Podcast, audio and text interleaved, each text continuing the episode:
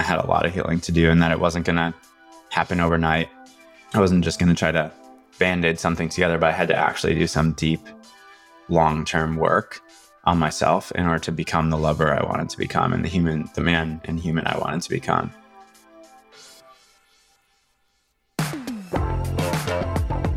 I'm so excited to bring you more Humans of Intimacy interviews.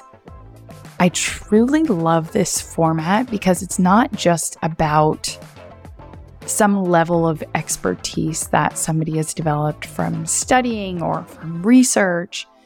This is all about what are the insights, the lessons learned from real, raw, messy personal experience. And we get into that side of things. Generally speaking, nobody has some deep level of expertise in something without some level of personal experience. The reason why they have all these resources, all these tools, all this knowledge is because they've had to go through something to get there. They have had to learn. They have had to find solutions for tough times in their lives or in their relationships. So I really love the Humans of Intimacy interviews. I'll be bringing more your way, so be sure to tune in. Michael has co founded and grown four startups, including being the co founder of Breathe for Change, the largest yoga teacher training in the United States. He has executive leadership experience in three companies and is, along with Adriana, one of the co founders of Paradox, a movement that aims to revolutionize the way people work together in business and society. Paradox is a community of courageous leaders with the mission to co create belonging and flow in their lives, relationships, teams, and companies in order to revolutionize the way that people work together Despite his success in his career, Michael found himself missing something on the inside. He was trapped in a cycle of isolation, doubt, and validation seeking that blocked him from being the leader, partner, and person that he so deeply desired to be. In today's conversation, we talked about what has shaped Michael's view on relationships and what happens when we try to be someone we're not how we can actually discover who we truly are and step into who we are and who we want to become in an authentic, aligned way, what we can learn about ourselves through dating, and everything that can be learned from the struggle along the way. And in the end, how it makes us more human than anything else. I hope you had the chance to tune into last week's conversation with Adriana. Today I'm speaking with Michael. And in our next episode, it's a conversation with the both of them together that is absolutely incredible. So be sure to tune in.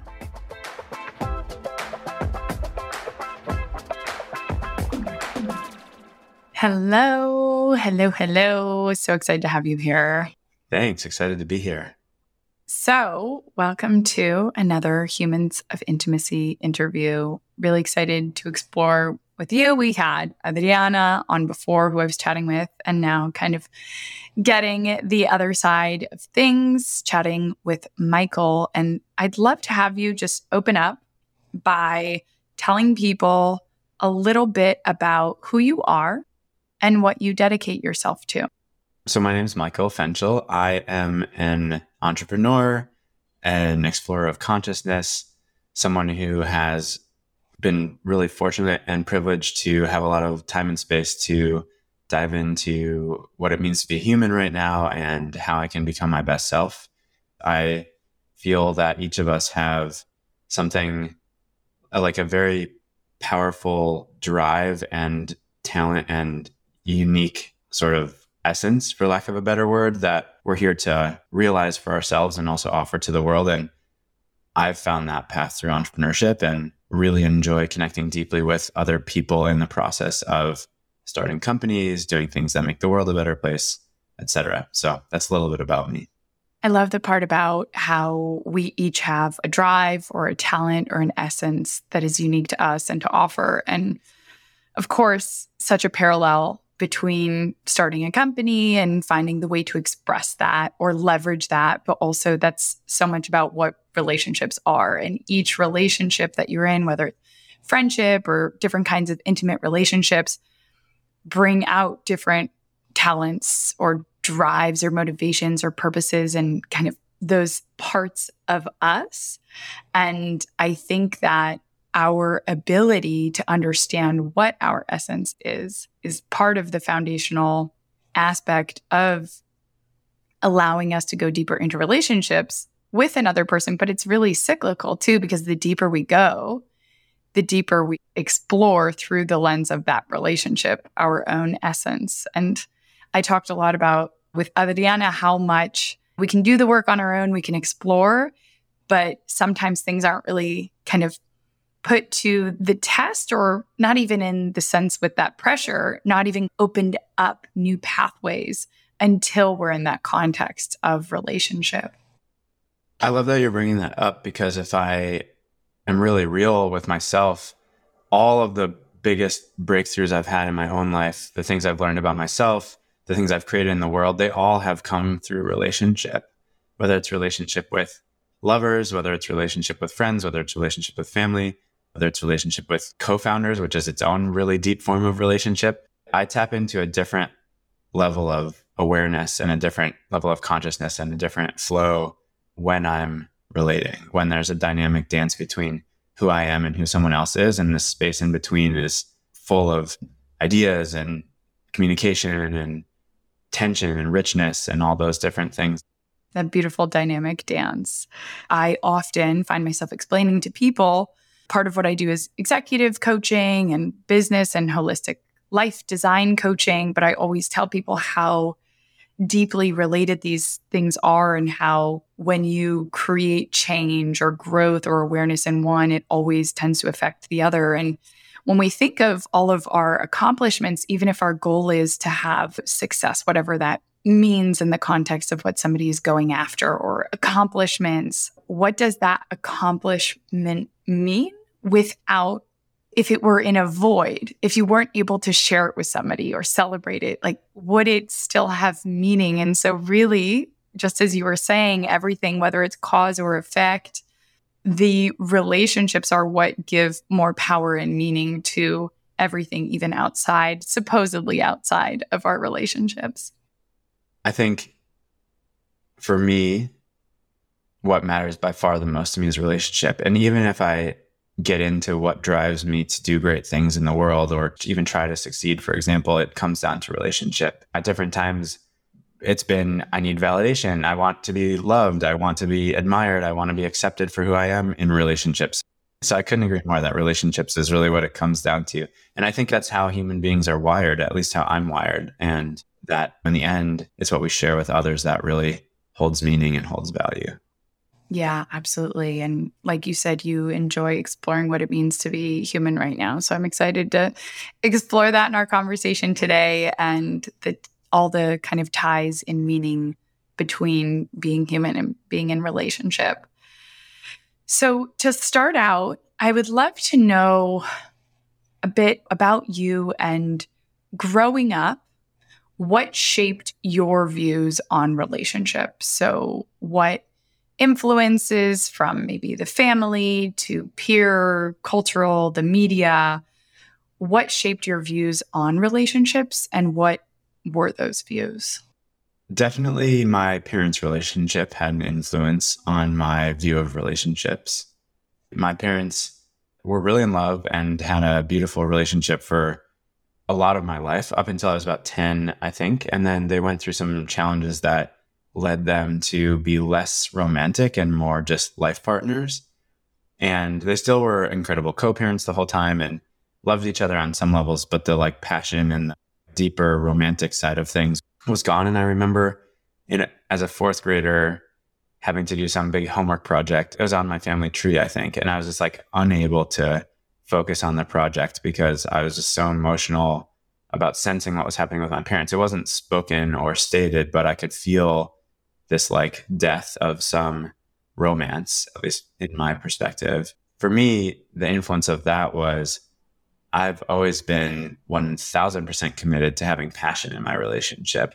And actually, so much so that like I've pushed away things that have could have been great just out of fear of they were losing passion over time. I've always been really drawn to relationships where there's an immediately high level of passion.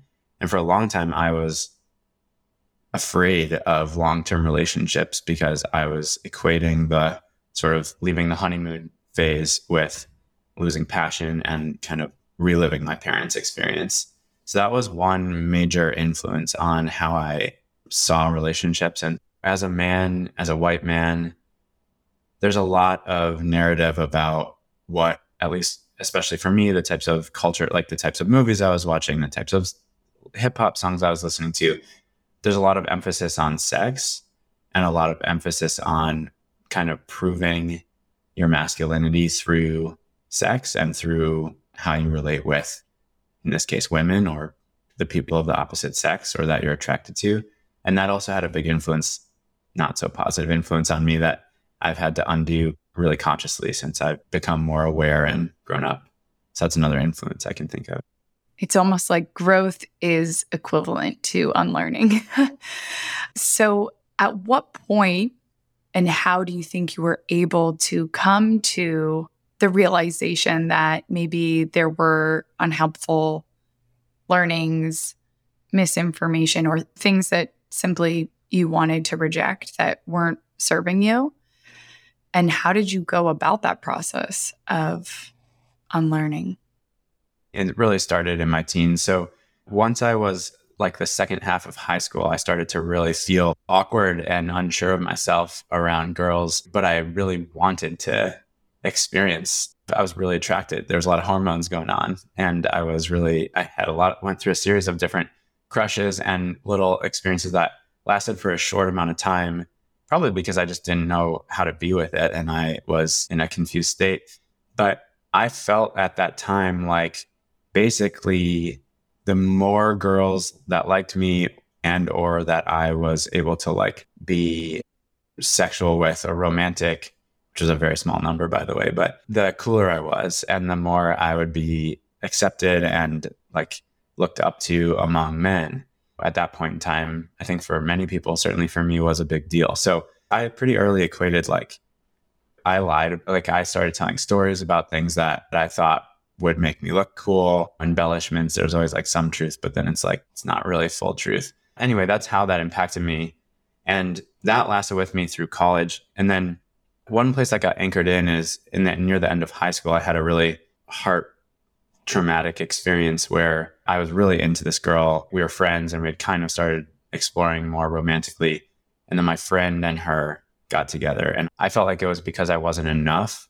I made it be the story that I wasn't like masculine enough. Then I went to college and I was like, all right, I'm going to like be more confident. I'm going to like be more whatever. And I think that's really where it probably most came to life for me was like leaving high school being like, okay, I'm a virgin. I'm not like, you know, whatever, just like all these things where I thought I had to be, try to be something I wasn't in order to have the relationships that I wanted to have. That's where that all got kind of wound up and turned into like something that I think was pretty unhealthy. That led to lots of different situations in which I didn't show up in the ways that I would now want to show up in relationships. And I think the first place that I started to realize that something I really needed to change was well, there was a series of events.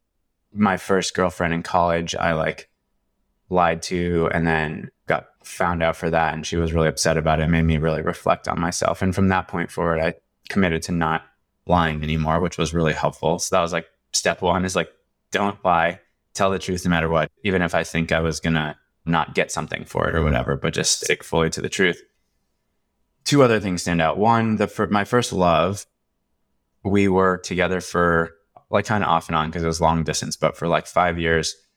And the way I ended it was I basically couldn't be with her and I couldn't be without her. And it made me have a really big push pull with her. And it ended in a way that left a lot of heartbreak for both of us. And I felt really bad. And it made me realize, like, after I stepped back, I was like, wow, this is an amazing woman. And I just hurt her really bad and I didn't mean to do that. Like, what's going on here? And so it was really through that that I started digging in more deeply to myself and being like, okay, something really needs to change. Love is something that I say I really care about, and I do. but the way I'm showing up is actually having the opposite impact of how I would want to be. And that led me to deepen my journey of self awareness, self reflection, and really focusing on reading books, learning anything I could about how to be conscious of how I was being in relationship. Going back to kind of what your view or measurement of masculinity was, it sounds like the idea was, or the perspective at that time, that masculinity was a measurement or a level of kind of worth or value that was a direct reflection of how attractive you were to women or girls, how many women or girls were interested in being with you. And then this realization that you were trying to be something that you weren't. And in retrospect, you can say, I was trying to be something I wasn't. And I love that idea that almost what if masculinity is just the opposite of that, of being what you are.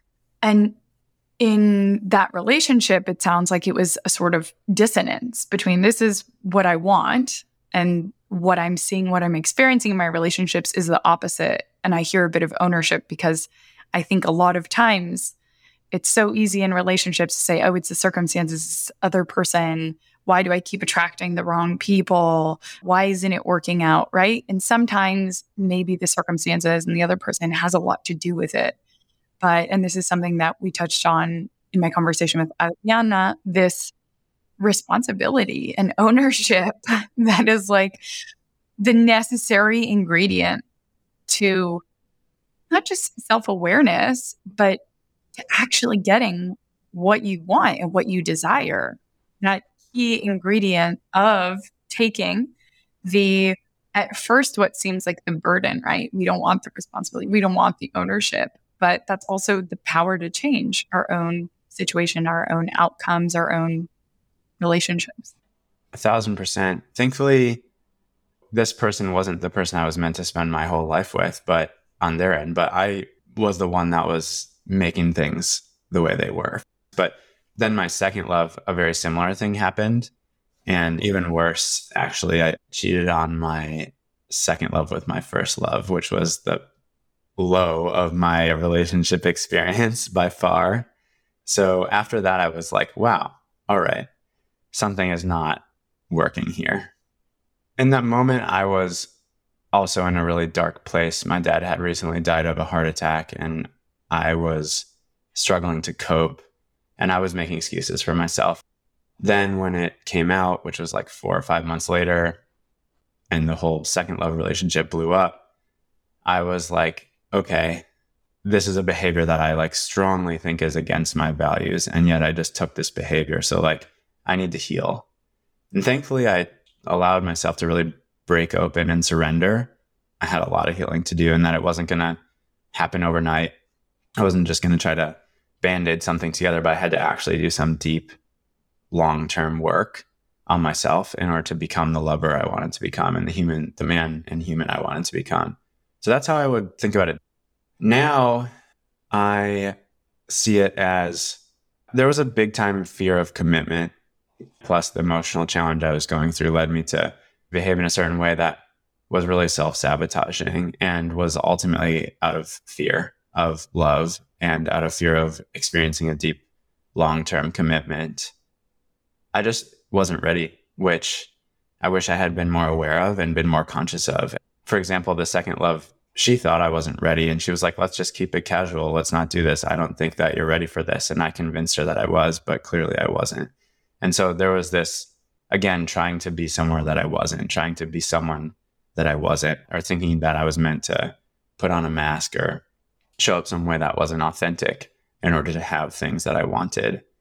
For people listening, and, you know, reminds me, of course, of the amazing documentary film, The Mask You Live In, about masculinity and about how damaging this mask can be when we are trying to be something we're not, what we think we should be, or society and culture's expectations, or showing up in a way that is oftentimes out of alignment with who we are and perhaps even with our values as a person and how much that can keep us from actually being able to go after and get what we want and how damaging that can be to other people and of course to ourselves as you just mentioned, this question that I would pose to people listening Are you living your relationships in alignment with our values?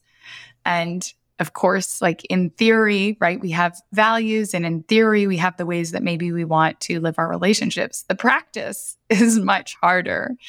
And that's when we do the work on our own versus when we are in that difficult moment in a relationship, in a partnership, and actually forced to try and put into practice the theory that we have. Of course, it's different, but to invite people to reflect on that for a minute. Are you living your relationships in alignment with your values?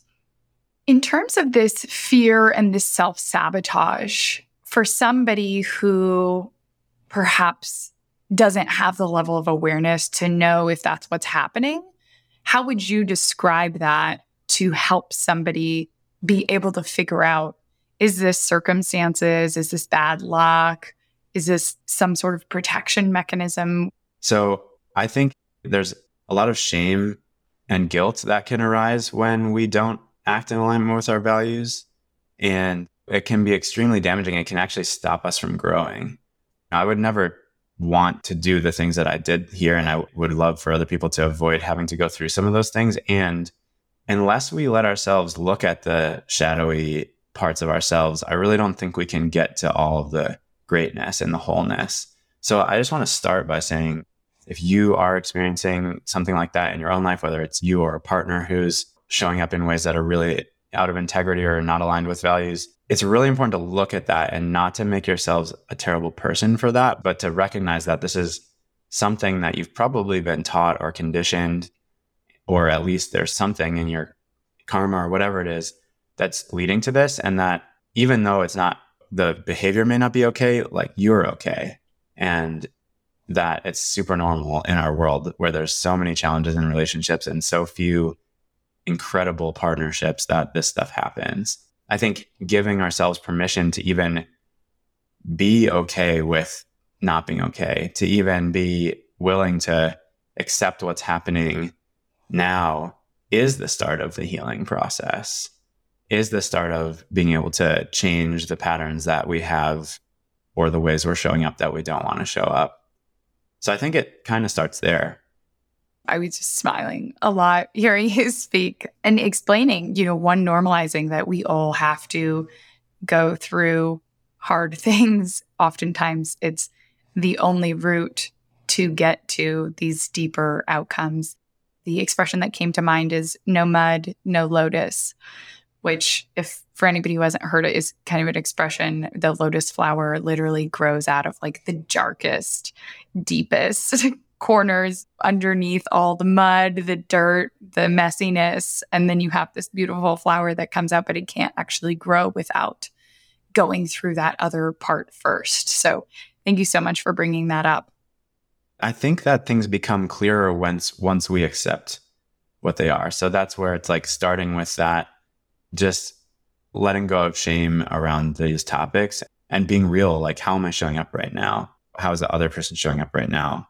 And how do I want to show up right now? I think the other thing is to not try to rush and change everything immediately because I think that's kind of the same, at least for me, that was the same problem. Like I had already had multiple warning signs from the universe of, hey, you're not being in integrity here. These things are not working. But before I really figured this stuff out, I would immediately be like, okay, oh, now I know that. Okay, I'm not going to do that anymore. Great, moving on and just kind of bypass the really deeper issue here. I think taking the time to sit with and reflect.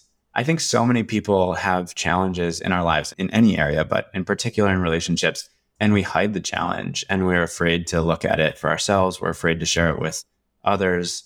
We're afraid to just be in that space because we don't want to be in that space. So it's painful the example you gave of, okay, great, got that. Now I just won't do it again. That let me change what I'm doing instead of looking at what the reason is behind why I'm doing that.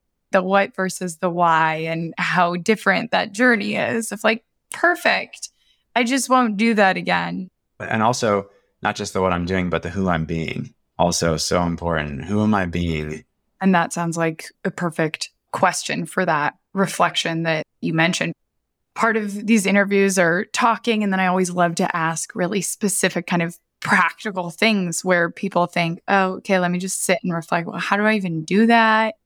Sometimes, especially when we know there's shit to dig up, we're never like, I really feel like digging through my own consciousness right now. like, Almost never. That's an impressive ways, person.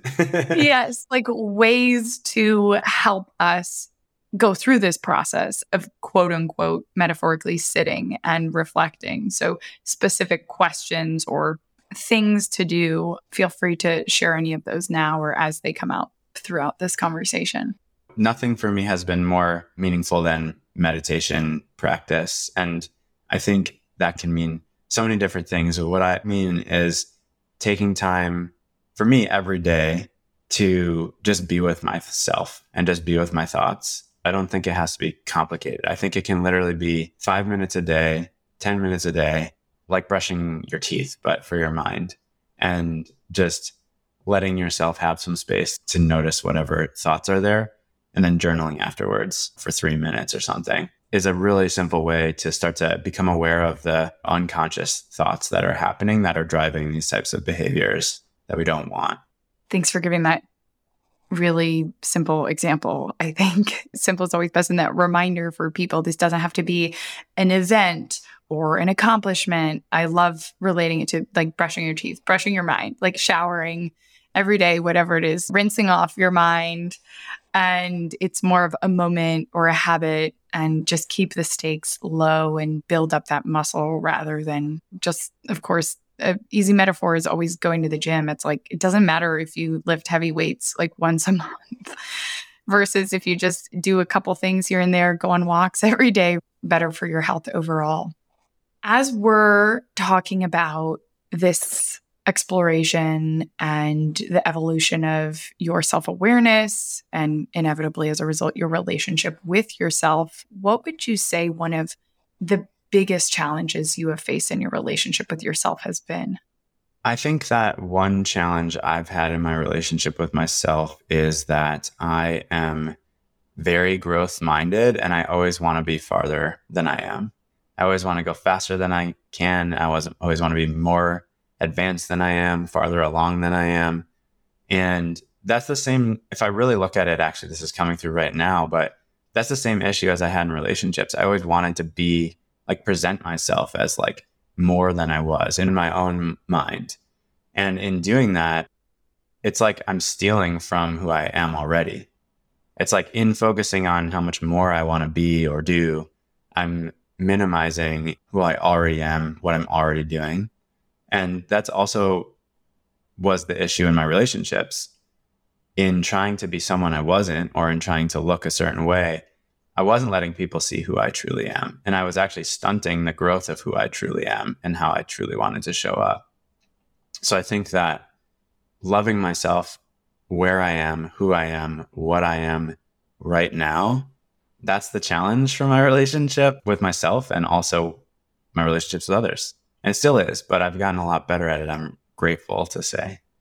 I love the word to put it more almost viscerally you're stealing from yourself, kind of stealing the opportunity to connect in an authentic way when you're not showing up as you actually are, stealing the opportunity to give or receive appreciation, acknowledgement, and kind of stunting growth. And I think it's so interesting how there's this constant irony behind when we are trying too hard to achieve certain things, we always end up engaging with them in a way that creates the opposite of what it is we want to happen. And so almost I love using humor, but like how can we try less? I love that. Absolutely. I mean, I think yeah, the word try in and of itself, there's like a healthy level of like engaging with life, right? But then there's this trying to make something what it's not or anything like that. I think it just gets in the way of what who we are. And I think in relationship, there's nothing more attractive or just beautiful than someone who is fully willing to be themselves in any scenario. And whether that's for a friend, like that doesn't mean that any two people are necessarily going to be lovers or romantic partners if it's not a fit. And then, so there needs to be like a, a letting go of like an attachment to like a certain outcome working with every single person. But what it does allow when we are just who we are, we show up really authentically and accept, like really be ourselves in any situation is it allows us to find what's the real relationship that wants to, to happen here between these two people. And that's where I got to after this series of heartbreaks and challenges. I realized that in order to live the life I want and have the relationships I want, all I need to do, it's simple, but it's not easy, but all I need to do is be me and just be me in every scenario and every relationship. So I'm just like, I'm going to take off all the pressure and in every aspect of life too. This isn't just love. This is with friends. This is with family. This is with work. I'm going to show up and be present and be who I am and be the best version of myself that I can, but not trying to, not in a way where I'm like putting forward anything that's not authentic or true, just in that I'm going to be me. And then that's led to so much beauty in my life. But in the realm of romance and partnership, it led to a series of really beautiful relationships that from start to finish and through the middle were really transparent, really loving, super mutually uplifting, started in that way, lasted in that way, and then closed in that way. And I'm still super good friends with, you know, these women that I went through those relationships with. When we think of this part of what were the biggest challenges that you faced in your relationship with yourself, and as you describe them, so many lessons learned and insights and benefits and beauty came out of it. What would you say one of the biggest accomplishments has been in your relationship with yourself? I have let myself be my authentic, weird self in like every aspect of my life. And I'm really proud of that. I'm grateful for the freedom I've given myself. I feel like in work, on all the different teams that I'm part of, people really know who I am and just I show up as me. And sometimes it's definitely outside of what's the norm, but it works. And same with my family relationships. I mean, I've always had great close relationships with my mom and my brother and my dad before he passed, but still only like enhancing those relationships and working through whatever challenges have arisen there from a place of more and more acceptance. It's like when I stripped off that mask of masculinity, I also stripped off a bunch of other BS that had been there. And I really like it was actually a, really healthy, in the end, had set me up as a healthy part of letting go of a lot of judgment and a lot of thinking that I needed to be a certain way. This authentic, this ability to show up authentically as who you are, being kind of the conduit for connection, whether it's what sounds like with work, with platonic relationships, with romantic relationships. And again, bringing these big concepts kind of down to earth and making them more granular and concrete. There's, of course, the famous expression just be yourself, right? Just be yourself. How do you do that? What does that mean? What does that feel like? Well, it feels great. And I think that I say that because it does feel great. And I also think that's a guide to know when we're being authentic. How do you feel right now? How does it feel when you do that? How does it feel when you show up in that way to that relationship? How does it feel when you say that thing? Is there like a little bit of like a heart flutter and it's going to take courage, but then you do it and you feel like proud of yourself and you're like, ah, yes, that was me. I was me. Or is it like afterwards, do you feel like, ah, like kind of sticky, like ah, I wasn't really honest or I didn't really do what I know I could have done there. And like just paying attention to how we feel. I feel emotions are, I think, are messengers and they're guides. They're like the way our intuition speaks to us. It's like we get an emotion after we do something. And often it holds a message about what about what we just did led to that emotion. And emotions are a whole nother topic. And I think there's more complexity to that than just what I'm saying. It sounds like paying attention to how much self talk there is after and kind of the realization that maybe self talk comes from the idea that we could have controlled the circumstances or changed what we did or how we said it. But if we know we showed up as ourself and that was our number one job and we did that fully, then there would be no question of should I it have said it differently or done it differently or timed it differently or could it have had a different result? It's going to get rid of some of that doubt. And so that being a helpful tool to guide you to know. how much you are not showing up as yourself. I also think that there's like taking little steps. When I first decided that I was going to explore and experiment with what it means to just in every moment. And I'm also like, I'm an intense, I'm a, sometimes an intense individual. Like when I came to this realization, I'm not even kidding. I literally made my, I like made my mission of every moment to be my full self. I, I'm talking work, I'm talking play, I'm talking everything. I was like, nothing matters more to me than showing up as my full self and just being in the experiment of what happens with my life if I do that. So I went all in. That mattered more to me than whether I got a paycheck, mattered more to me than whether my relationships lasted. I literally put that first, which is, I think, amazing, but I also don't think that's something that everyone needs to do. When I did that and I said, nothing matters more to me, and I'm going to actually, when I wake up, that's what I'm going to think about. Like, that's how I'm going to approach my day. What I realized is that little opportunities became conscious. So I would go to work and I'd have a conversation with my co founder at the time, and he'd say something, and I would notice that part of me, the old part, the part of me I was habituated to, would have just gone along with what was said. But the truth was in that moment, there was actually something I needed to say back that I didn't agree with, for example. At the time, I didn't have the muscle to just do it real time. So I would do my habituated response, but that little awareness would linger with me. And then, like 20 minutes later, I'd be like, hey, sorry, like I actually needed to say something that I didn't say, and I'd bring it up.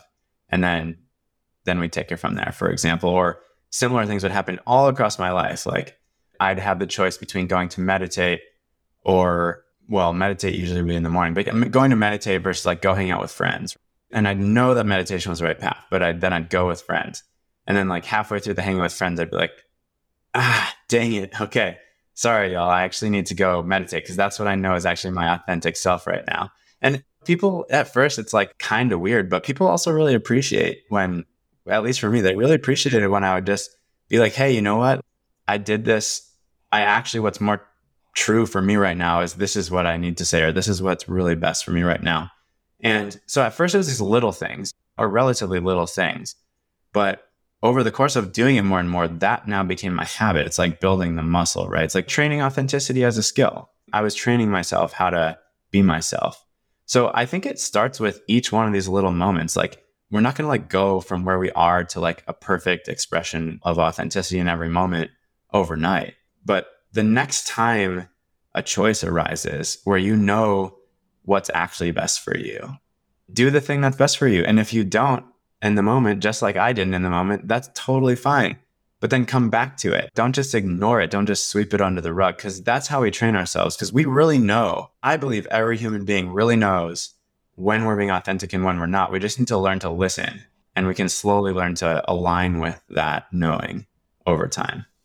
And that part about how will other people react, which I think is a concern for a lot of people. And maybe there will be some people who will say, You've changed so much. You hear these stories of people where they finally stop pretending that they are something they're not. It's like, no, I, they're actually being what they wanted to be this whole time. And yes, maybe the people who were in the relationship for the way that you were serving them as your inauthentic self will be turned away. Great. That's great maybe people will actually be way more on board than you expect. Probably a lot of the time, what's best for you is actually going to be what's best for them too. And so, kind of the magic that comes when you have the confidence and the commitment to actually pursue that. And I think that's such an astute point and such an important thing because I think that's the main thing I think that gets in the way of us being who we really are is what we're afraid is going to be the impact on others because we all just want to belong. We all just want to be loved. Also, you used the word confidence, which I think is really important. I didn't have a lot of confidence when I started to do this, but I bridged the like point of not having confidence with like faith, with trust, essentially. And I took a leap of faith to say, I believe that we live in a universe where me being my truly being who I am is good, is right. Like, is, and by good and right, I don't mean like morally. I just mean like aligned with the universe. And having that faith and being the and I was an experiment for me because I didn't know how people would respond. Now I'm now I have 100% conviction. I'm extremely confident about it because life has shown me, yes, I want you to be your authentic self and has given me so many things and re- like blessings in return. Ultimately, it's for the best for me to be who I really am. And almost all of the people in my life are still in my life, just in even better ways. And the way that I live my life gives them permission to be more of themselves or inspires them in this way or that way. Overall, as you look back, knowing everything you know now and everything you've been through, what advice would you give to your younger self? Stop trying so hard, dude. Just be you. And also love yourself more. These are such cliche. It's funny because there's such cliche things to say, but it's also so true. I think the other thing would be like pay attention to the impact you're having, pay attention to what you're feeling inside, pay attention to the more deeper truth, maybe truer or at least deeper things, in addition to what society is saying is supposed to be happening. Because I think that's where I really got tripped up is paying a lot of attention to what other people were telling me I should be and do, and specifically the media or other sort of norms in, in our world, and less attention to my own inner knowing. And I think as I've dialed down the noise of the outside world and social ideas and dialed up the volume on my own inner knowing, that's really what has shifted everything. And that goes back to that sit and reflect and this question of who do I want to show up as? Or really like, who am I? So that I can know how I want to show up as myself. And who am I making these decisions for? Am I showing up in a way based on expectations, cultural influences, what I think the other person wants, what I feel like I should want. As we move from this relationship with yourself, how that has evolved, and into this idea of our relationship with ourself is tested, deepened, explored in a different way when we enter into relationship with other people what has been a complicated or difficult relationship in your life? And this can be romantic or platonic, family, friend, whatever. And what did you learn from it? One relationship that comes to mind is a relationship I had with a former lover and partner that was just a roller coaster, but really sexy and really fun and really full of energy and inspiration but also just tumultuous and largely because of where I was at the time. I experienced a ton of heartbreak and a ton of just really high highs and really low lows in that relationship. The reason I was so attracted and drawn to this person was because she was embodying qualities and ways of being that I really wanted for myself, but I hadn't unlocked yet. And specifically, she was an artist, very a writer, very like willing to be bold in the world and create like super creative and be her authentic self in a lot of ways and had a way of being in the world that I at the time when I was still at that point hadn't embraced in myself yet. And after we broke up, I was really depressed about not being together.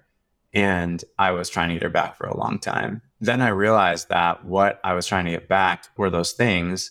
And I started focusing on those things within myself and then my need for her went away because I was cultivating those things. So the lesson there really is that I think a big part of what draws us to relationship is people who have in them something that we really are expressing, something that's part of who we are that we maybe not fully integrated or owning in our own lives yet. And I think that's part of the beauty of relationship is that as we connect with others who have certain ways of being or qualities or just superpowers, it's like it can awaken those things within ourselves as well. Part of what I'm excited to talk to both you and Adriana when we talk together is this reality of relationships are hard, no mud, no lotus. Inevitably, there are highs and lows. And right, that's not all it is. And this line between, okay, when is it for the wrong reasons? When is this something that isn't just kind of an opportunity to grow and we should stay in it for what the future potential of the relationship is, but recognize that sometimes we also can't live in a relationship forever hoping that it turns into something else and that really hard balance that can be confusing where we can be like my relationship isn't perfect and it's supposed to be and everybody else's seems perfect or I know relationships are hard. So even though I'm unhappy every day, this is just the way it is. And that like very beautiful and difficult large space between those. I've never experienced a relationship that was always easy. I think I know a few people in my life maybe that have that experience together, which I think is awesome. I think it's also really important to know what we really want. I don't necessarily want a relationship that's always easy. I actually probably would get bored. I'm not saying I want to have fights or challenges for the sake of fighting or challenge and not being bored. But what I mean is, to me, one of my most important values in life is growth. And being with someone else where that is a really high value is so important for me. And with growth comes uncertainty, change, and change always comes with reconfiguring and negotiating and finding new ways of relating. And that's just what makes me the best version of myself. Certainly, there's some arguments or challenges that we have that I would be happy to just wave a magic wand and have them disappear. But also, some of them are actually really healthy and really part of me becoming the best version of myself. When I think about that question of how do I know that it's right for me to be with this person, especially if we're in the middle of challenge? And I think about, okay, on the other side of this challenge, who do I need to become to be on the other side of this challenge? Is that the person I want to become? Like, is that who I know I need to be? And is that actually aligned with who I really want to be? In my relationship with Adriana, we have conflict all the time. I mean, we started a company together, we live together, we're like all in on growth and evolution. So there's plenty of conflict. But whenever it gets down to the root causes, when I realize how I need to grow in order to be the partner that she needs, it's always aligned with who I want to be. So it's for me, it's easy to do the work and to go through the challenge as long as I'm aware that, hey, this is just what I'm on earth to do anyway. I want to be a better version of myself. What she needs from me is that better version of myself. So I feel good about where we're headed together, even if there's in the moment some challenge. And if not, then I think that's a really big thing to look and look at directly. Know, I've been in a relationship where the other person needed something like what would make the other person truly happy and fulfilled was actually a version of myself that isn't who I really feel like I want to be. So I've certainly experienced it on both sides. But when it does feel like it's aligned with who I want to be, then that's a strong indicator for me that I'm with the right person. I really like that as guiding questions. What do I want? And who do I want to become? And one is that compatible with this relationship and is this relationship, whether it's for better or the struggles, going to help me get there? Is that what's on the other side of this? For dating in general, because I think these are such wonderful questions to use as guiding principles. What did you learn from dating and what are any like lessons, takeaways, key insights that you would offer to other people who might be in the process of dating? So I actually had an incredible experience dating for the last couple years before, well, and then dating Adriana and then becoming partners. I was having a blast and I was having so much fun and I was growing. And there was one thing beyond everything else that I think led to that, which is transparency. So I would really focus on transparency from the start. Like I would, again, just like with the going all in on the other thing, I'm kind of an intense human this way, but like I would on first dates, there's this really cool communication strategy that I call a game. Some people probably don't think of it as a game, but called desires, fears, and boundaries. So I would literally go out on a first date and I'd be like sitting across from this person and we'd be like 30 minutes in or whatever. And I'd be like, are you up for playing a communication game? I think it probably was helpful to call it a game just for some like healthy misleading for the, their own benefit. Yeah, absolutely. Being playful and just taking a chance and putting it out there, but definitely helpful to call it a game. So the way it works is we were somewhere we could sit on a walk or something. And I would be like, "You want to play this game?" And they'd be like a little hesitant, but sure. They're probably thinking it's going to be like, I don't know, truth or dare or 21 questions or something. And anyway, I explain how it works. And the way it works is one person first starts by sharing whatever authentic, whatever desires are authentically there for them in that moment, right? So I might be like, I'm feeling attracted to you. I have a desire to kiss you. I have a desire to like explore more with you. And then anyway, so I name all of my desires. Then they'd reflect it back. And you can see on their faces, they're like, whoa. But also it's like, dang, I've never been on a date where someone's just like so transparent with me about what their desires are. I don't have to guess anymore what he wants. I don't have to wonder or anything. It's like, oh, I understand what's going on. The second part is fears. And this is where it gets really good is I share all the fears I have related to those desires. So maybe it's like, I have a fear that you don't want to kiss me. Or not only that's okay, but I have a fear that like you wouldn't honor what you really want and you would kiss me even if you don't want to. Or I have a fear that I'm giving you the wrong impression right now with this game, whatever. Anything that would be really present. Like, I don't know if I said that one, but anyway, I'm just trying to give examples.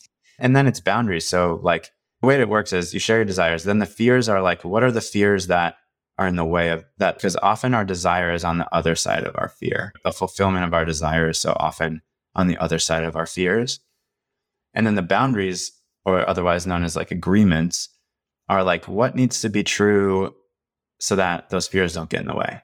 So I might say, like, my boundary is that we have clear communication, like that you really tell me if you want or don't want something. Because a fear of mine was would could always be like, I'm gonna make a move if it's not wanted or whatever. So that radical transparency from the start led as you can probably imagine, it was an amazing like litmus test because people who weren't a good fit for me, it was like, okay, nope, like this isn't working. You right. They're like, ciao, I am not down. You're crazy. And you're like, perfect, great. It was never going to work out. Exactly. And that's where the non attachment comes in to speak from before. Not saying that every date has to, or like any connection has to be like the one or something. Letting each relationship really be what they're uh, like naturally and organically meant to be but then the ones where it was a fit, which was honestly most of the dates in this case, but anyway, were awesome because now we we're past the surface layer. We're already getting some real stuff. And it led to a much deeper connection much more quickly. I highly recommend it if you're feeling courageous and you want to go out and use desires, fears, and boundaries on an early date. But I think that being transparent and being real, and again, not needing to try to put on like a certain front. Like there's certain things that I just don't care about that some people really care about. And I'd way, rather just realize if it doesn't, if it's not the right fit, than for me to try to be something that I think this other person wants. Love the game. Love the idea. And I can only imagine how many other things it can be applied to and used as a tool, whether you're dating or not, in business, in a partnership, etc. And as we are going through cliches that really ring true. One of my favorite expressions that is very relevant to this is the idea that you can't miss out on what's not meant for you.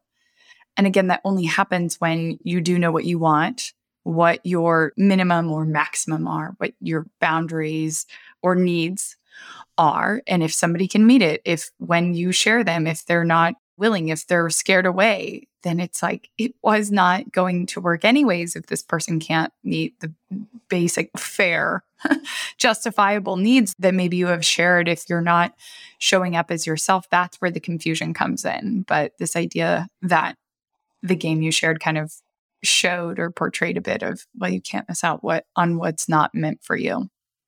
Whether it is in the context of dating or your life or your relationship with yourself or relationship with other people what is a difficult time that you have been through and what helped you get through it and what did you learn from it? So, the time after that cheating happened that I talked about earlier was really hard for me.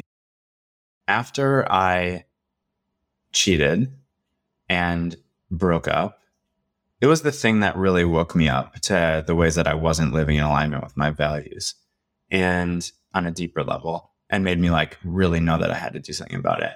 It was almost like there had been like a cellophane across like my life in some ways. And like I had been shielded from emotions because I had kind of been numbing myself. It was like that whole cellophane got removed.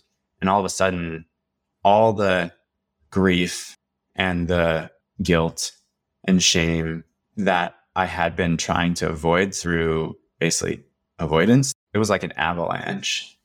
And I was really sensitive and I was really emotional. Yeah, I felt like I could cry at any moment. But anyway, and like all that built up emotion really hit me and it was overwhelming for sure. I was way less energized for work. I was just like, life was hard. Everything was so raw and I just felt really sensitive and alone. That was a hard time for me.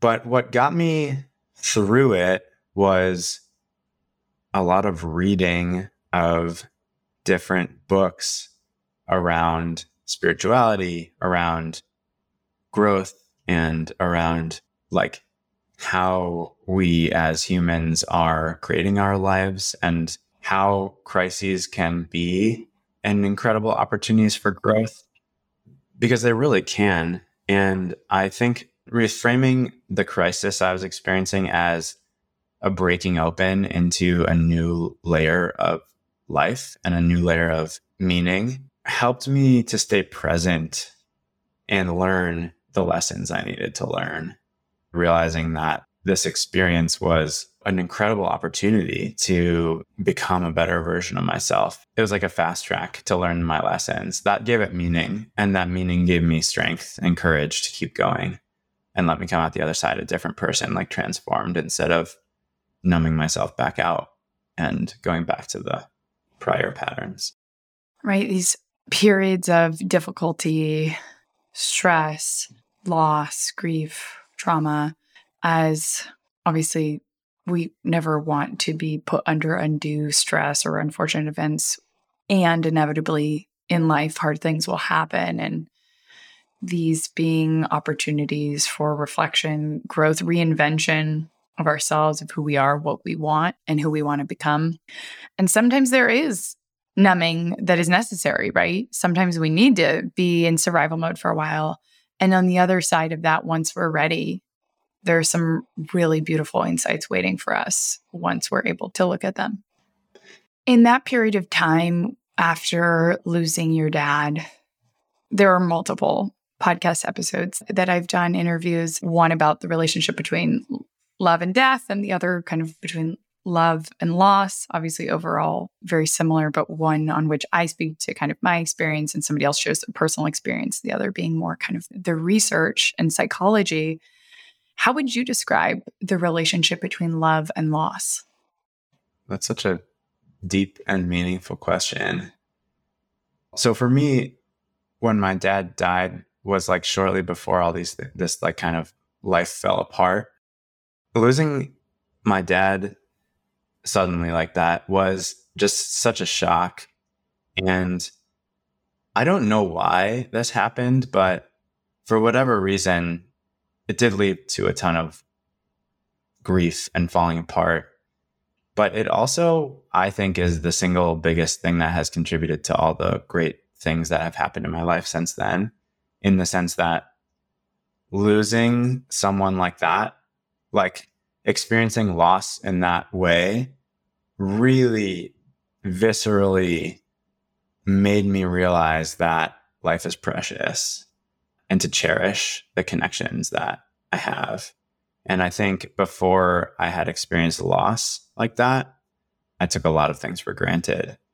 And after I've been way more connected to death as something that is just an, a reality for all of us. And that has made me way more alive because I'm way more grateful to have the experiences I have, knowing that they will at one point end in this lifetime, and that also that other people can go away, whether it's through death or through other loss. So it's made me so much more present to the love that is here. Yeah.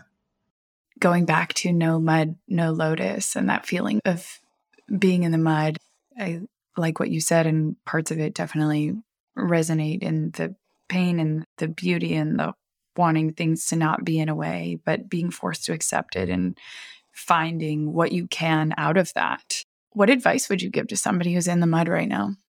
Maybe more so than advice, I would start by giving them a hug, a virtual hug.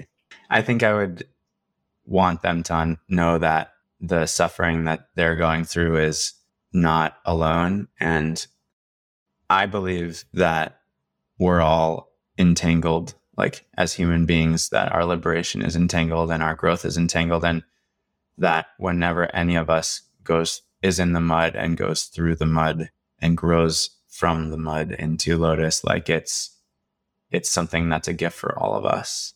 And so I think that it can feel extremely lonely and isolating to be in those in that space. Almost by definition, I think it's kind of a space that makes most almost all of us isolate, at least the deeper parts of ourselves. And so I really want to express compassion and connection and gratitude for them for whatever it is the mud that they're in, that they're going through, that they're working with as part of our collective humanity. I want to thank them for on some level calling in the challenge and knowing that they have the capacity to work their way through it. Yeah, that they're not alone. And obviously, every experience is unique to each individual, and countless people have been through something similar where they can relate and feel and empathize. And I am you. I see you. I feel you. All of that. And this idea of whether it's flowers or trees, those roots and being underground in the darkness, trees communicate through their roots. It's down there in the trenches and the underground in the dark places where you don't have to go through this alone. And you have that connectedness, that human network, that support, whether you are able to feel it and tap into it or not. Absolutely. Yeah. I love that. Yeah, that idea of roots connecting underground is really a beautiful image. And I do think that our suffering is part of what it is to be human. And I think that our society likes to look at the bright and shiny things all the time. And I think we can only, I really believe that we can only experience as much joy as we've experienced sorrow. And like, at, or at minimum, I don't think it's like some balanced scale that like we got to suffer to feel joy. But I think that when we experience deeper levels of sorrow or despair or fear. It's like expanding our range. It's expanding our capacity to also experience deeper levels of joy and connection. So I think it's like to try to stay connected to, or not try because that's not the thing, but to remember that we're ultimately connected, that that experience is actually opening up something new and even better, even more whole and authentic. And I'm glad you brought up the humanness, which ties perfectly into my last question at the beginning, when you introduced yourself, you said that you love to explore what it means to be human. So, to close out our beautiful conversation today, how would you describe what it means to be human? I think what it means to be human is to be both like a very much animal, like on earth in this body that is extremely complex and that we mostly don't understand that has all these impulses, all these feelings and emotions, all these senses that are, yeah, just really primal and really earth based and very like just alive in ways that are hard to understand. And at the same time, be divine, or you could just say conscious, or this intellectual sort of being that has thoughts and power to create things that weren't there and come up with ideas. And our life is this like this bridge between the primal material and the like spiritual divine. And we're all of us trying to bring those two into harmony to feel like we're whole to feel like our body animal self is really safe and loved and has its needs met at the same time as our like spiritual slash mental self is conscious and aware. That's it's like its own journey individually. And then let alone we're doing that on a planet with 7 billion other people doing that too. But then when you really zoom out and look at it that way, it's like, wow, that is a wild experience that we all got thrown into together or chose to be here or however you want to look at it. And what's really exciting to me is that I think that more and more, like we're at a place as a global humanity and society where more and more of us are aware of like, wow, this is the context we're here in. And what are we going to make of this together? But I feel like there's this awakening in many ways of people being more aware than ever of the human condition. And also, there's more need than ever for us to find new ways to relate to being human and to relate to one another so that we can continue on in a really beautiful way on this planet. Amazing. Well, thank you so much for all of your thoughts today on wholeness, awareness, authenticity, acceptance, relationships, and an overall humanness. And I'm so excited to continue the conversation with the two of you to explore intimacy, partnership, passion, and so many of the amazing seeds that have been planted in these individual conversations. So thank you so much and can't wait to keep it going. Thank you so much, Sasha. It's been a pleasure. Love the questions and excited to see you again with Adriana shortly. Thank you so much to each and every one of you for tuning in to listen to our show.